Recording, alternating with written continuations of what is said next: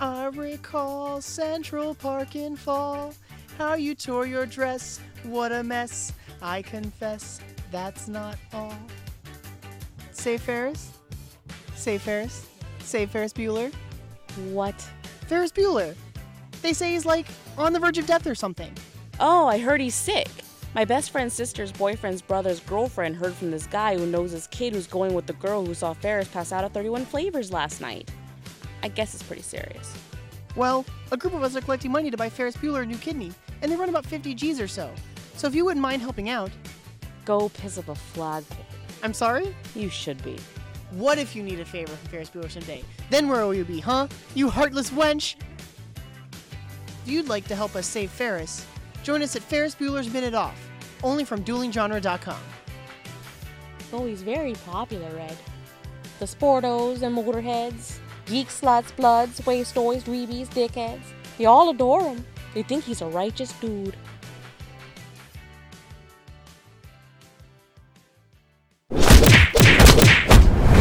Dueling genre.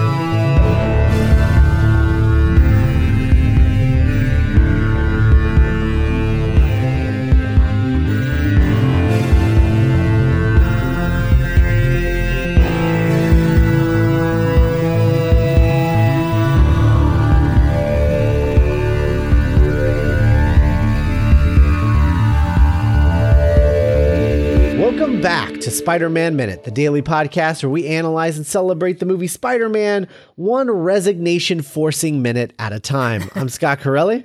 I'm Zach Luna. Hey everybody, this is Brad Mendenhall. You may know me from such podcasts as Minute of Darkness, where we talk about the 1992 film Army of Darkness. Yeah. Yes, another Sam Raimi film. That's right. Yeah. Connecting We're, all the uh, worlds Oh, together. it's all coming We're together. we're uh we're we're what what is that? It's like uh Eskimo brothers, right? We're like Eskimo podcast brothers. yeah, sure. The Um, podcast version of it. yeah. Uh, so today we're talking about minute 64, which starts with Norman saying, in short, ladies and gentlemen, and ends with uh, Max uh, saying, the, the bald uh, wheelchair uh, guy on the board, um, saying uh, that they're announcing the sale after the World Unity Festival. yeah. Was I the only one that thought, like, incompetent Professor X when I see him? yeah. We, I, I think we brought up the the the Professor X uh, comparison last time we saw him, which was what was that? Thirty minutes ago, something like that. Forty minutes ago. Yeah. Months. Yeah, yeah, months ago. Uh, but okay, so this this starts off with um, Norman saying that costs are down, revenues are up, uh, and stocks have never been higher. Mhm.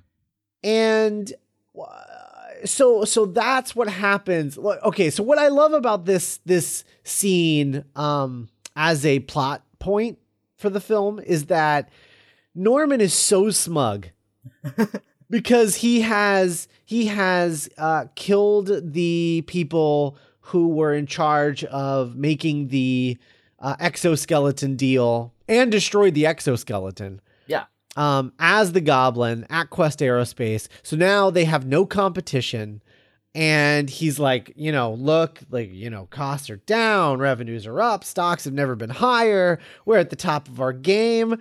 Guys, this meeting is over. Am I right or am I right? um and uh and they're like you are right except that things are so good that we went ahead and are going to sell the business now because we don't think we're going to be ever be able to sell it at the uh height that it is right now um and i i just i just love that the goblin's plan because i don't want to say it's norman's plan because it kind of wasn't right Mm. um or at least it was part of Norman, but not Norman proper. Right. And and so the Goblin's plan has absolutely completely backfired. Um in just the absolute worst way imaginable. Uh because if they had lost the military deal, I don't think Norman would be out of of of you know his position or anything like Right. that. They would have found something else. They just would have had to move on to something else. Yeah, they'd be like, "All right, go back and innovate, Norman. That's what you do well. Like we gotta Right. start from scratch, type of thing." Right. Yeah. And so now they're saying we're selling, and uh, not only are we selling, but uh, Quest Aerospace doesn't want you involved because no one likes you, Norman. just just sort of Norman's not actually a, the greatest uh, thinker or strategist of the Spider-Man bad guys. He, he he screws up quite a bit. Doesn't really think things through. well, because he has no, it, it seems like he has no plan. He's just reacting to things. yeah, You know? yeah, Um, and that's always if you're trying to be a strategist, that's not strategy. Um, so it's a bad, bad idea. Bad idea. Uh, Why was I I will bad? say, um, looking at this scene, Mhm. uh, I think my favorite thing about this scene, and uh, and I'll talk about my least favorite thing about the scene as Uh-huh. well. But my favorite part of the scene is if you look around at the board and you've got like what is this? Uh, about a dozen people, yeah, roughly. yeah. Um, dozen. Yeah, I think you've got uh, what five on each side, and then you've got uh, eleven at the head, and then Norman makes twelve. So Yeah, so spot you've on. got twelve. right, so you've got twelve people on the board, and eleven of them have coffee. Norman doesn't have coffee, and what I love about that is that they're all in on the deal, and he's not getting it. oh wow. yeah, yeah. Yeah, I- I- This was something that because- happened. This was a plan that came up at Starbucks while everyone was in line. right well but it's it's like uh it's like a visual metaphor that sam raimi is doing yeah. um and And it- and it's and it's and it's not only a visual metaphor but it's also kind of a subconscious metaphor because it's it's Yeah. not something that you're going to you know internal you're you're going to internalize it but you're not going to realize why you're feeling that way mm-hmm. Because it's not it, right. it's not it's not you know it's not like waving a flag. It's just like okay let's give everyone you know a notebook and and an itinerary and coffee but Hmm. then norman's spot will be empty. Yeah. It's a nice bit of design and, and it's nice that it starts uh sort of under the radar and then builds to be a little more overt by the end of this minute and then you know tomorrow at the end of the week we'll talk about when they they really hit the nail on the head with the coffee thing. But like for now it's just that slow progression of you just it just feels like you're not quite there yet. And then Mhm. we'll focus more on the coffee later and then we'll really focus on it uh you know in the second minute. But this is like I never would have would have thought to phrase it that way if we hadn't been, uh, you know, picking this apart at this second by second sort of level of detail. Doing minute by minute podcast is a great way to really find all the minutia of the movies and learn how to stop loving it because you just get too deep into the film. you have unpeeled the all of the petals off of the flower, and then you're staring at the at the stem at the end. No, I still I still get excited by this movie, even when we're uh, going, you know, half shards at a time through it. Uh, but it like you you spot things like a thing I I noticed, you know, this this watch through for today uh, was this opening bit, which I guess we started in uh, yesterday's minute, but uh, have continued in through the introduction of the setting of Norman, like saying all this stuff about what's going on. The way that they frame it is that he's quite central in the frame at the beginning, and then we have this this nice camera move sort of sliding out away from him, so that the longer Norman talks, the smaller and smaller he becomes uh, in the physical frame. And then at the very end of this camera move, we reveal the head of the table, uh, uh, uh, uh Mr. Um, what's his name? Uh, Dr. Henry Balkin, the guy with the shock white hair, sort of Right. sort of enters the frame, you know, surprisingly at the end, and suddenly he's so much bigger and looming than Norman. It's like a very simple visual, you know, uh, way to get that hierarchy across. But I like that it, it it changes over the course of the shot. I think that's that's kind of kind of clever for such what could be like a boring scene, generally speaking. I think that's Yeah. a nice bit of flair. I well, and it and it saves you from having to get just endless amounts of coverage. yes. Um, like it's a really smart way to shoot this because you when you have this many people at the table, hmm uh, you know, it's uh, it it's definitely it's definitely a good thing um to do a shot like this because it I think it helps make it look a little more cinematic and not like uh an improv heavy sitcom. Yeah. um and uh and and yeah it looks it looks it looks good it's good and it and it's a long shot i mean it ends up being what like 17 seconds from beginning to end yeah. yeah. um Just about. something like that Well, it's So- it just lets you. I mean, William Dafoe's acting the heck out of this scene. Uh, oh, for sure. and first off, he has one of the most expressive faces that you're going to find, and him going through all these emotions, and then you just have everyone standing around, I mean, sitting around, and they're all very stoic and they're very calm. And uh, Balkin, uh, you referred to, you know, he's just he's just he's just sipping his coffee, and he's very calm. There's and no one's reacting to all these crazy emotions that Norman is going through in this scene because he really is uh, he's touching upon all the emotions of the uh, uh, stages of grief because there's Yeah, like arguing, bargaining, and everything. And I I, I, Right. I got to imagine that's intentional. Uh, Perhaps I do Yeah. this too much. I believe everything Sam Raimi does is intentional, and I could be way off on that.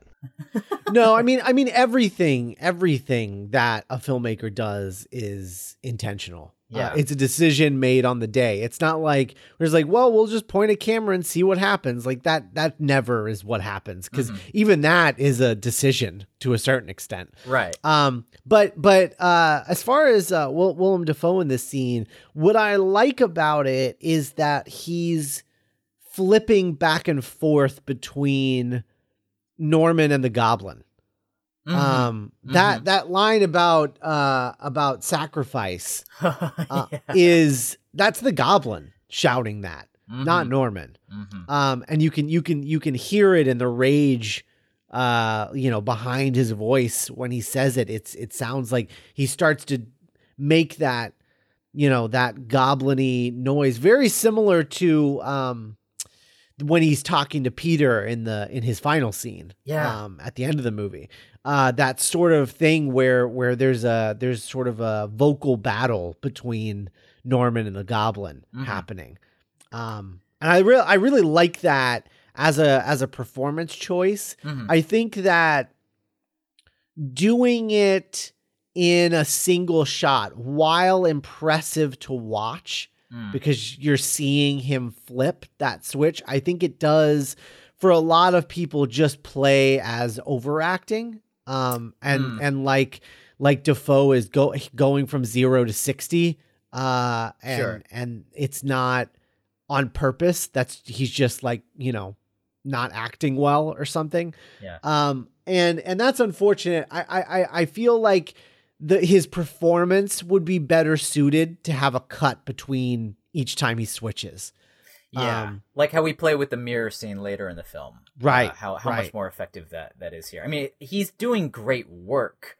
Yes. uh, like uh, bar none, no question. There. It's just in terms of how do you frame it, or how do you select, you know, which direction to go in? Because he's he's great at what he does, but is it appropriate for this moment? Is it appropriate in this shot? Are are the types of discussions that you have to have? Um, I, I think it's it might be the fact that his his more Normany moments that bookend this big e- explosion are are so much more reserved. The contrast is so so big there. The you know Max please is so small, uh, and the Mhm. like the little laugh. I, I started this company are so so far in the other direction that when he does like blow up like that, it might seem bigger than it actually is. Uh, Just by the contrast. Yeah, just by the contrast. Right. Like maybe if we had the same sort of take where he did the whole, uh, you know, emotional beat here as pretty heightened, still with that crescendo in the middle. But you know, you can't do this to me already being a loaded phrase. I started this company Right. being a loaded phrase and then peaking there and coming back down. But because he just does the big, deep up and down, it can you know be jarring in the moment, and that's you know a bit of a shame uh, because I'm still just in awe of his skill no matter what. Well, one thing I find interesting, you mentioned the change of voice from Norman to uh, the Goblin. Also, Yeah. he does something with his eyes where he, he sort of almost like tilts forward and furrows his brow a little bit, and there's just a change of just his eyes look so different when he's Norman and when he's the Goblin. You see it in this Yeah. scene, and uh, just Dafoe. Dafoe also has something what I uh, what you see every now and then in uh, in movies where he's definitely not a classically good looking actor, but he has something that uh, I sort of call interesting ugly, where he's not a he's not a pretty guy. He's certainly not a Tom Cruise pretty boy, but his features are just very interesting. Uh, Steve Buscemi, I think, is the poster child. Is not an attractive poster, but Steve Buscemi is the poster child for this. Where no one would call Steve Buscemi good looking, but he he has such an interesting look that it really catches your eye. And uh, Right. Dafoe has that as well. And but the way he can sort of shift his face and go from sort of kind eyes to like hard eyes um, is is really pretty impressive, and it works so well in the scene. Yeah, Mm-hmm. yeah. It really does. I, I think that my my biggest issue with this scene is that I, I do not think that it's particularly well edited. Um, I, I think if I'm editing this scene, I'm taking the coverage, and for for if if if uh, you know, for all I know, they they shot this in two hours and did not have all the covers that they needed and just did what they could in the edit room. I don't know, Mhm. but but let's say we had everything that we needed, um, all the options that are that are available here. Uh, I would never cut to close-ups of the board members. Never. Hmm. Um, Hmm. I would only do close ups of Norman and then I would do the whole board because it's them against him. And Right. even when single board members are speaking, I wouldn't, I would still cut to a group shot. Even if the group shot is kind of focused on the person talking, it would always be a group shot, never a close up because it it just doesn't communicate visually what they're trying to communicate here and Mhm. it ends up coming across um not quite as cinematic as I think it could. Yeah. Well, is there It's a also little TV. piggybacking on that thought? Is it also a thing where he sh- you- you shouldn't show Norman being sort of outplayed or outsmarted by any one particular board member? It should be the entire board had to sort of work together to oust him. Yeah. Because when I watch them, I'm thinking it's like, hey, how did they how did they oust Norman? Nor, shouldn't Norman be on top of his game? And when it seems like one when he has one-on-one conversations with um, Balkin or uh, you know incompetent Professor X, as I called him before, the Max Fargas. Yeah. yeah, Yeah. he seemed sort of beholden to them, even when he was going sort of goblin. They still didn't seem intimidated, and perhaps that would have been more effective if it was the board, so you didn't feel like, oh, these guys are sort of pushing goblin around, not just Norman. Right. Right. Right. The united front would would feel less um, susceptible to intimidation to begin with, so it, it wouldn't diminish his power when they don't, you know, uh, capitulate to him. I guess is a way to phrase it. Plus, it Yeah, might make you- the, the bit with the coffee cup clearer when he, you know, starts lifting it and gesturing with it. Right, right. Yeah. and and you you get a little bit of what Brad was talking about um with with him trying to sort of sideline with Max and be like Max please and he's like the board is unanimous as if to say don't look at me man I voted you to get fired like I don't Yeah. I don't I don't care either um and so the fact that the board was unanimous in this decision uh is a uh, you know an 11 against 1 situation and i wish that was being uh, portrayed visually more than just at the beginning right. um Right. Because the Yeah. script, the scene on the page works, does exactly what it's trying to do, and and it's not as if the sequence in the film doesn't also, you know, do its job s- structurally in terms of the story we're telling, but that it it could have seemed like we could have matched the visual presentation a little bit better to the uh the idea at the the kernel at the center of the um of the script function, I guess is is is what I'm trying to say. That like yeah it's not we're not saying it doesn't work, but that it it would work even it could better. work better Yeah, yeah yeah, yeah. Yeah Um, um oh, Oscorp. i i i gotta say uh wanting him to resign within 30 days um prior to the sale happening is uh i mean that's that's got to be illegal right Prob- probably. I don't know. I don't mean, know you can't you right. Well, well, because like they're basically saying like we don't want you to be a part of this deal, so you need to resign before it happens. And so then he wouldn't be getting any money. He would just be resigning. Ugh. That seems weird to me. It is weird. Well, You know, a lot of this stuff, the the businessy side of this, all seem pretty weak. However, I, I, I will say, I, I- I've worked for a couple of startup companies. I know often there is stuff in the contract where if you leave under certain circumstances or resign, you're, you're still sort of financially invested. I imagine Norman still has his stock. I bet there's some sort of thing where if he's voted out, he loses his stock options, but if he resigns, he's still on the board or he will still hold the figurehead position and would still have the stock options. Uh, it's sort of they did the same thing with uh, what was it the show, uh, uh, which one that uh, Scott and I talked about on the Cosmic Geppetto podcast. Just get those little plugs in. Uh, Iron Fist, where uh, you know Ah. Danny was the head of the the CEO of the company, but then he's he's ousted. It's like, well, okay, wh- what does that mean? How was he ousted and he still had his stock? And uh, they just barely touch upon it, but I guess just in the context of the reality we're talking about, it's like, oh yeah, he's he's ousted. How? It's like, don't worry, he's ousted. Yeah. So it's like he he still owns the company, but because there's a board of directors, he ha- he would have no creative input essentially. Right. You you have the figurehead uh, position, and they can sort of hold him hostage because, oh, do you really want us to v- vote you out, and then you'll get nothing, as opposed to this is the sort of deal that would make you a rich man, but you're just gonna have to shut up and not have any power. And I, you know, I guess you don't want to have too much business intrigue in this movie, or they could go That's what I into come that. to my Spider-Man films for is for the business intrigue. Yeah. It's like going to the Star Wars Well, movies is- and all the, the like, you know, Senate talk. Yeah. Uh, I mean, I'll be honest. I, you know, if you're gonna give me a Norman Osborn movie, I do kind of want a little bit of business intrigue. That's fair. Um, That's fair. yeah, I don't know. Uh, I, I just it, it, it. This scene is, um, I mean, th- there's something in the next minute, uh, that redeems this scene in my heart. Mhm. Uh, but but uh, the scene as it as it is, I just don't think it's quite um as good as I wish it was. Uh, and as good as I think it could be with very little change. Yeah. Okay. Interesting. I the uh, Yeah. the um one thing I did want to point out because I don't know if we'll have time to really talk about these two actors again after after the end of this week because I, th- I think they're not uh, around much Oh, yeah, longer in the, true. in the text of the film. Uh, Sure, yeah. uh, is um just a quick bit on uh, that I do I do like these two uh, other board members. So uh, Jack Betts plays Dr. Henry Balkin, the guy with the shock white hair.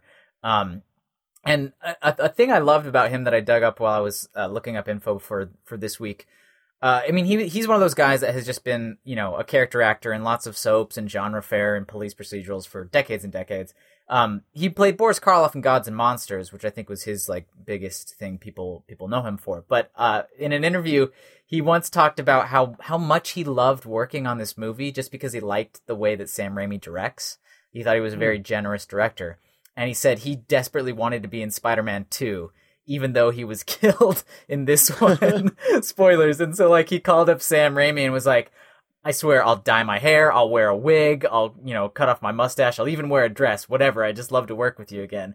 And um and said Sam was really kind and they tried to find a, a, a spot to fit him in, but they couldn't get it to work out. But I I just love that image of, you know, put me in anything. It was just so much fun. I don't care that Mr. Balkin died. I would love to do That's it. great.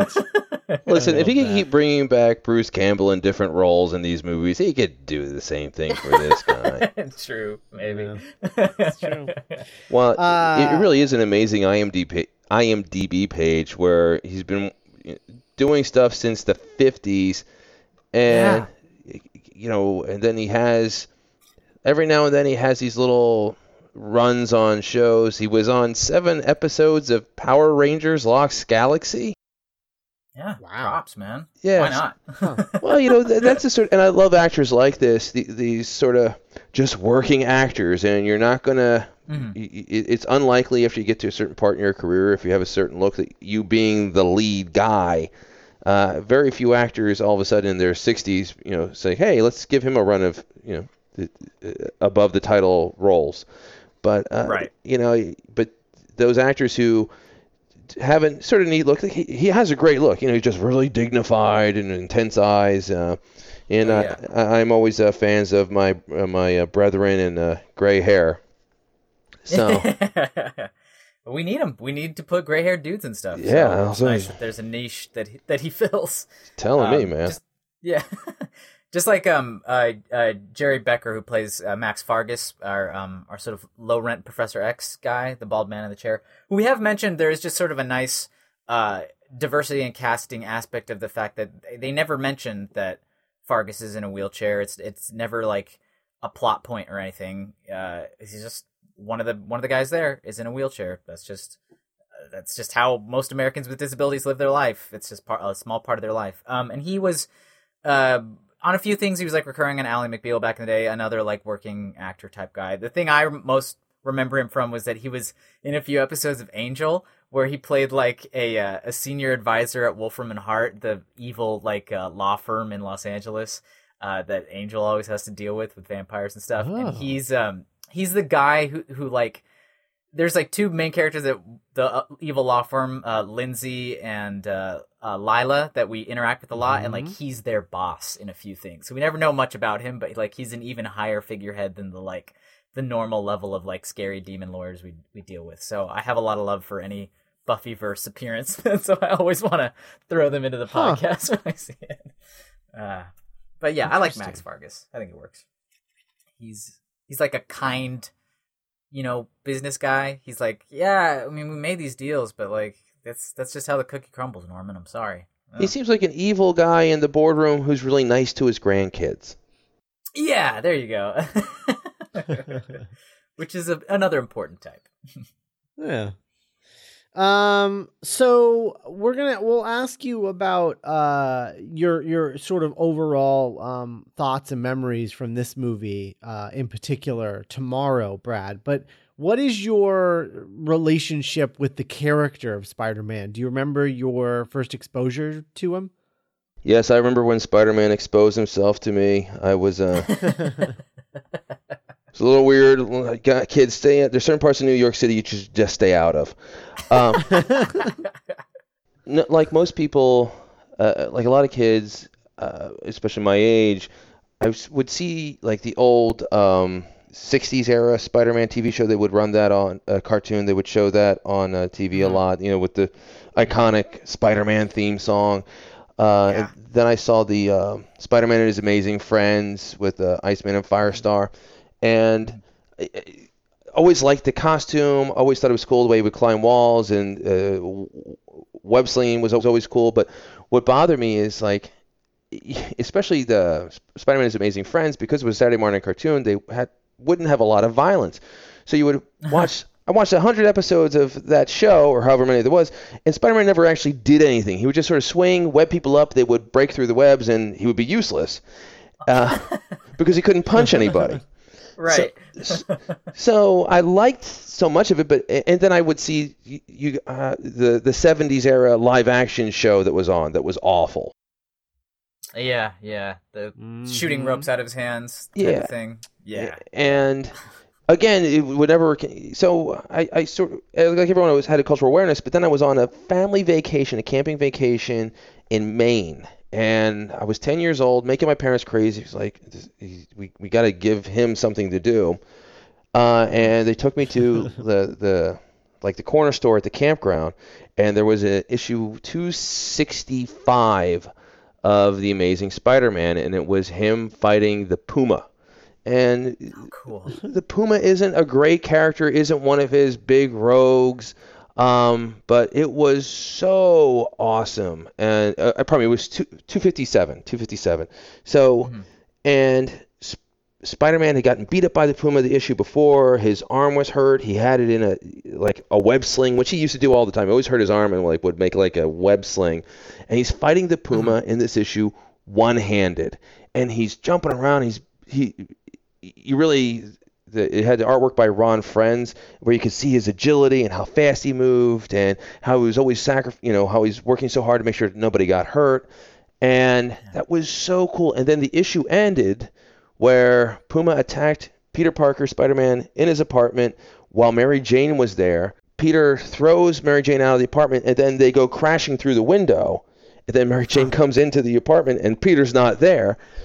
At the end of the issue, Peter comes back to the apartment, forgetting that Mary Jane was in the apartment, and he's trying to come up with an excuse of why he all of a sudden like bur- crashed out of the window without revealing that he's Spider-Man. And she stops him, and it's this great melodramatic scene. It's like, "I've known all along, you're the amazing Spider-Man," and this great. You can almost hear "dun dun dun" in the background. Ah, that's right.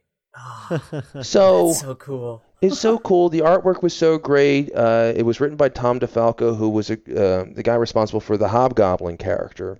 Yeah. and I was hooked because I can see in the actual format of the comic book, Spider-Man was a butt kicker, and he was a guy who would fight. And he did. He, he wasn't a guy who just swung around saying stupid things, while Iceman and Firestar actually saved the day. Um, Yeah. And I got Spider-Man at that point, and that was that was the beginning of me getting into comic books. I'm a huge. I grew up a huge comic book fan. Spider-Man was always my favorite character, and uh, it really started with that run. And it was just, uh, I, I, I remember where I was, and I remember walking Wow. into the store, my mom like buying it basically just to shut me up. And uh, Yeah. it was actually turned out being really important for me because I wasn't much of a reader at that point, and my mom was talking with a friend of hers. It's like, yeah, my son, he just won't read. And her friend says, like, what does he read? Have you ever tried comic books? Like, yeah, he likes comic books, but that's not what I wanted to read. And her friend says, like, take him to a store, buy him as much as he wants, because that is a great way to get kids reading.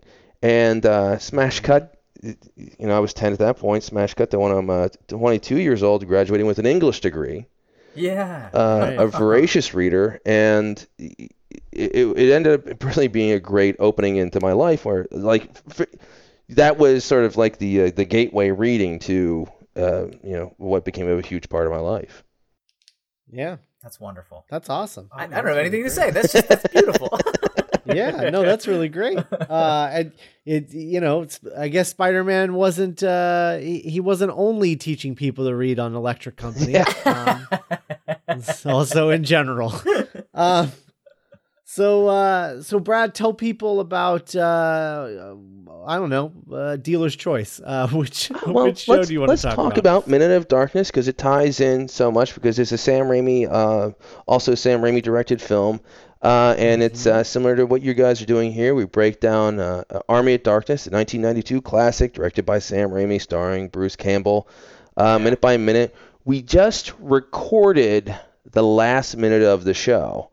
Uh, it hasn't oh wow. I, I don't know exactly when how it'll line up with the, when this episode comes out, but we're, we're getting close to the end. It's been a lot of fun. Uh, me and my partner Ryan uh, have been having a great time doing it. It was a, a really good experience. Uh, both big fans of the movie, and uh, it was a really a, a lot of fun. Uh, it was, it's a great time. We recommend that everyone check it out. Uh, it's Minute of Darkness. We're on iTunes, Stitcher. Uh, our Twitter page is Min of Darkness, uh, and our website is minuteofdarkness.com. All right. Well, we will be back tomorrow uh, to talk about minute 65. Uh, and uh, in the meantime, if uh, you want to go, you know, I, I, I, we plug all of these, uh, all these shows, but uh, you know, I'm gonna do it again. Duelinggenre.com, of course.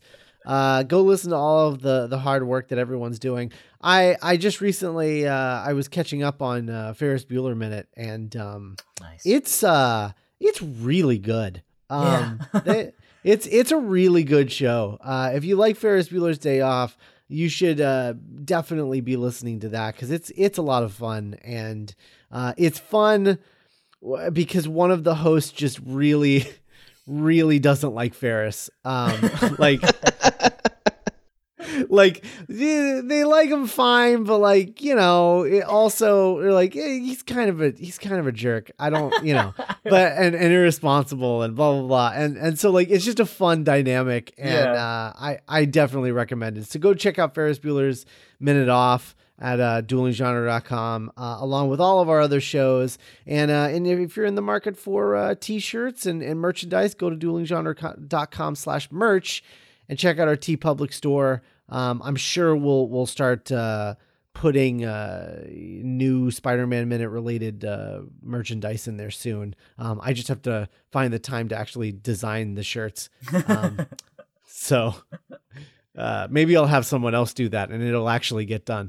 Um, all right. Well, uh, we'll we'll be back. Uh, we'll be back tomorrow uh, with Brad again, and uh, to talk about uh, minute sixty-five. Bye, everybody. Bye.